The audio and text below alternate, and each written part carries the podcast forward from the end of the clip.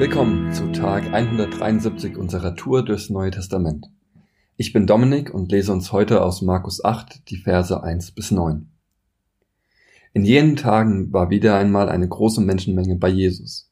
Da die Leute nichts zu essen hatten, rief Jesus seine Jünger zu sich und sagte: Mir tun diese Menschen leid. Seit 3 Tagen sind sie nun schon bei mir und haben nichts zu essen. Wenn ich sie hungrig nach Hause gehen lasse, brechen sie unterwegs vor Erschöpfung zusammen. Außerdem sind einige unter ihnen von weit hergekommen. Die Jünger erwiderten: Wo soll man denn hier in dieser einsamen Gegend genug Brot zusammenbekommen, um sie alle satt zu machen?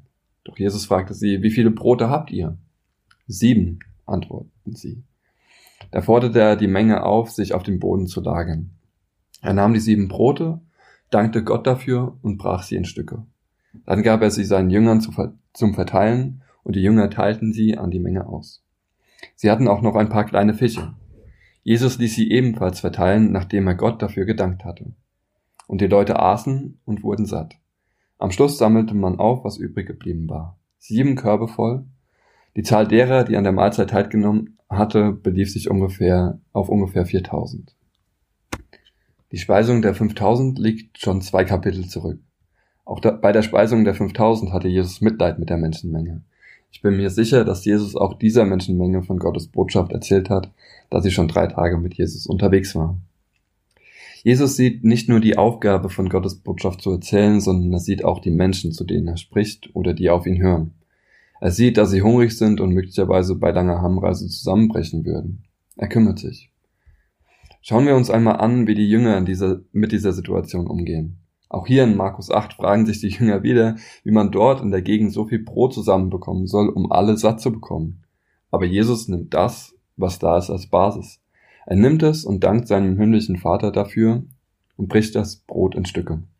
Er bringt das Brot also erst zu dem, von dem alles abhängt, zu Gott, und dankt dafür. Er legt es sozusagen auch für diesen Zweck in Gottes Hände. Danach bringt er es zu den Menschen. Ich möchte mehr sein wie Jesus, mit den Dingen arbeiten, die um mich her sind, und mich nicht über unglückliche Umstände oder Mangel an diesem und jenem beklagen, sondern das nehmen, was da ist, es zu Gott bringen, es in seine Hände legen, um damit die Botschaft Gottes zu Menschen bringen zu können. Und Gott macht was draus. Es bleibt sogar noch etwas übrig. Damals 12 Körbe, diesmal 7 Körbe.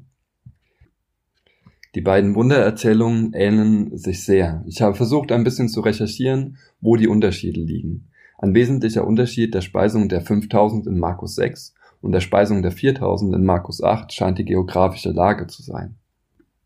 In Markus 6 waren die Menschen höchstwahrscheinlich aus der jüdischen Bevölkerung, und in Markus 8 war Jesus etwas weiter entfernt, und somit waren vermutlich vermehrt Nichtjuden unter der Menschenmenge, die bei Jesus war.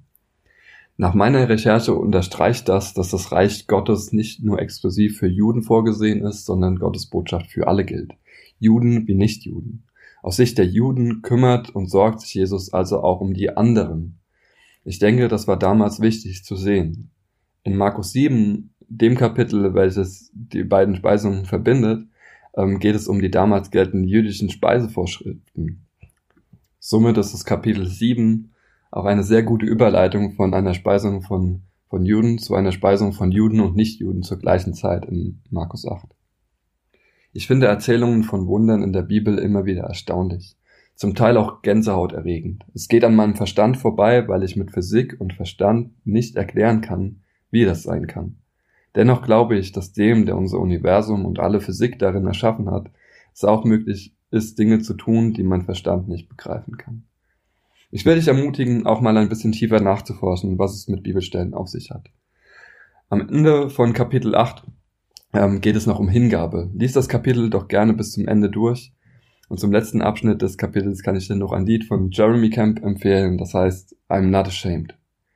Ich wünsche dir einen gesegneten Tag oder Nacht, wann immer du das hörst.